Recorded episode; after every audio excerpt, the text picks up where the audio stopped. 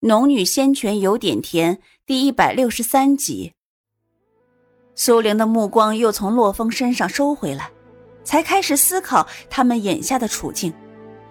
刚刚分明是被魔头吞进了肚子，为何这两人也跟进来了，还来到这样一个地方？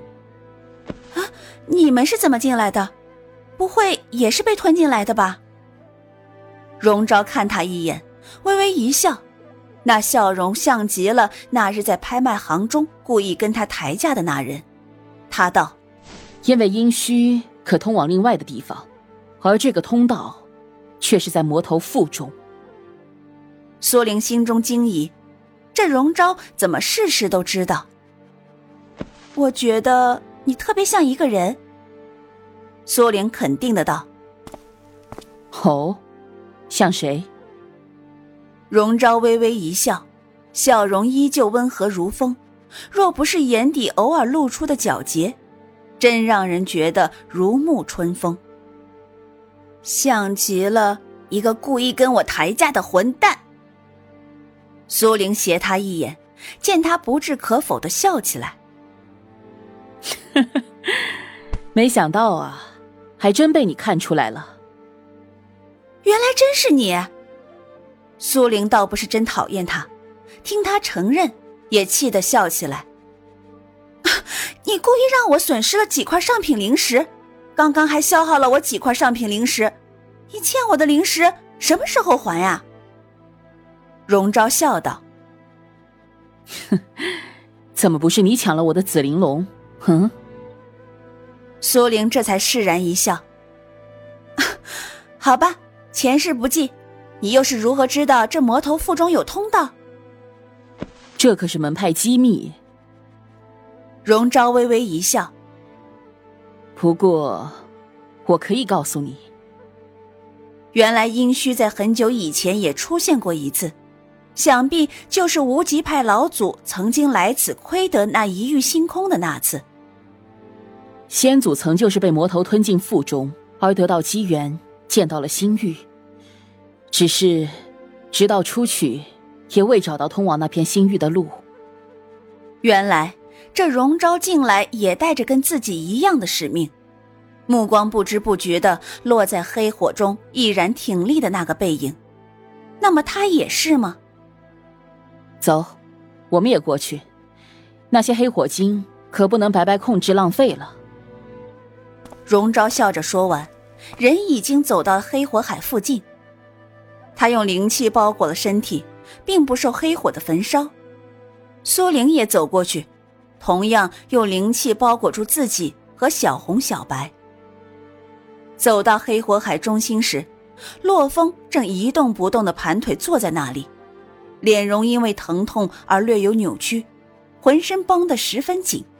仅那么一眼，苏玲便知道他此时承受着多大的痛苦。估计不会比自己在流离之地受阴风侵蚀的痛轻多少。荣昭没有去看洛风，他径直走到黑火晶旁，蹲下身仔细数了数颗数，一共三十五粒。他把黑火晶分成了三份，把最多的一份十三粒给了苏玲。我们能到这里，也多亏了你，所以你拿多的。苏玲疑道。关我什么事？荣昭挑了挑嘴角。也许与你相关，也许与你无关。也并非所有掉进魔头嘴里的人都能进到这个地方。原来如此。正当两人分完赃物，给洛风留了一小堆，却听远处又响起两声砰砰。两人齐齐转头一看，却是颜如月和玉雅两人。苏玲倏地转头看向荣昭，眼神似乎在说：“你不是说掉到这里是偶然吗？”荣昭微微一笑，含义莫名，只是把手中的黑火晶收入了怀中。苏玲同样也收了起来，同时帮着洛风把剩下的那一堆收好。玉雅疼得哎呦呦叫了好半晌，方才注意到这边的三人。也不顾尴尬，爬起来便道：“哎，这是什么地方？”荣昭没有回答，洛风更不会回答。苏玲见两人如此，只好道：“我们也刚进来，不知道外面的情况如何了。”玉雅撇嘴：“哼，全都被吞进这魔头的肚子里了。”话音还未落，颜如月见到了洛风，径直朝这边跑来。可是跑到黑火海边缘，被火焰一烧，疼得惨叫一声。苏玲虽不喜他，但此时还是好心提醒了一句：“这里的火焚烧神识，若你不是修的神识，还是用灵气把自己保护好再进来。”颜如月冷冷看了他一眼，才重新站起来，按照他所说的，用灵气把自己周身保护好，才走进黑火海中。玉雅幸灾乐祸的嘿嘿一笑，一样用灵气把自己保护好后，目光才落到洛风身上。见他没有用灵气护全周身，微露惊讶：“啊，原来他是修炼神识的！我就说如此年轻，怎么会是分神期前辈？”说完，扭头看向荣昭：“听说你很厉害，不如……”我们切磋一把。荣昭笑着看他一眼，哼，你不是我的对手。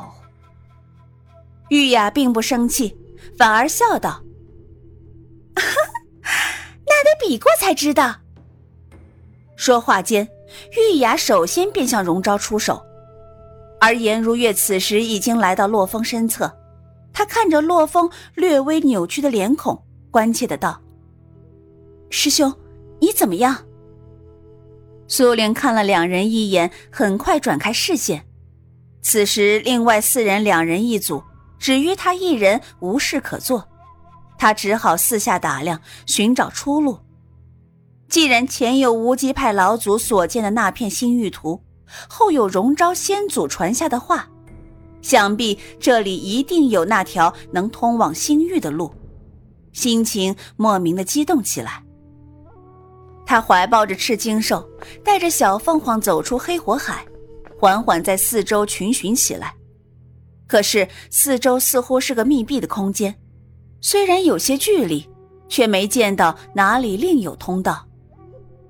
这时候，荣昭和玉雅还打得如火如荼，那边颜如月眼里也只有洛风一人的存在。不知道过了多久。他觉得四周能查探的地方全部被自己查了个遍，果然没有出路。他的目光不由再次凝结到黑火海中，黑火海后仿佛延伸到某个方向。他收回神思，没有再看其余四人，而是带着小红、小白缓缓沿着黑火海朝前走去。似乎走了很久，这里仿佛没有尽头。刚刚他在黑火海外看去，根本看不到后面竟然延伸到如此远的地方。他回头一顾，已经看不见四人的影子。想了想，他还是继续往前走。反正四人现在除了荣昭有心思，却无闲暇来查探路线，所以他只有一人继续往前走。四周的黑火在慢慢消退。原本蔓延到他腰部的火焰，此时只有及膝高。再往前走，火焰便越来越小，而到火海的尽头，他看到了一个洞府。欣喜之下，他把小白放到小红背上，两兽跟在他身后，缓缓朝前走去。他轻轻地走进了洞府中，原以为会还有什么危险的环境。是以走得十分小心翼翼，哪想走了不过数丈，便走到了尽头，而尽头除了一面镜子，什么都没有。他扭头四处打量，发现这个洞府真正是个洞府，没有机关，没有其余装饰，有的就是这个与环境格格不入的镜子。是以他的目光很快便又回到了镜子上。哪想这一看，却吓得他连退两步。镜子中的自己竟然在对着自己笑，这是什么情况？仔细看，镜中的自己样子无一丝变化，身边同样还有小红小白，可是自己本来没笑，镜中的那人却嘴角挂笑。一股凉意从脊背攀爬而出，他下意识的想要退步，可是，一退却碰到了东西。原本紧绷的神经陡然炸裂，他轻啊一声跳开。待看清楚他撞到的人是洛风后，才呼了口气，而他身后还有颜如月、玉雅、荣昭。你怎么了？洛风微微皱眉，询问道。苏玲稍稍平复过来，便转头去看那镜子，可是镜中的自己竟然朝他神秘的一眨眼，然后笑得更加开心。你究竟在看什么？玉雅也凑到苏玲身边，顺着她的视线左右观看。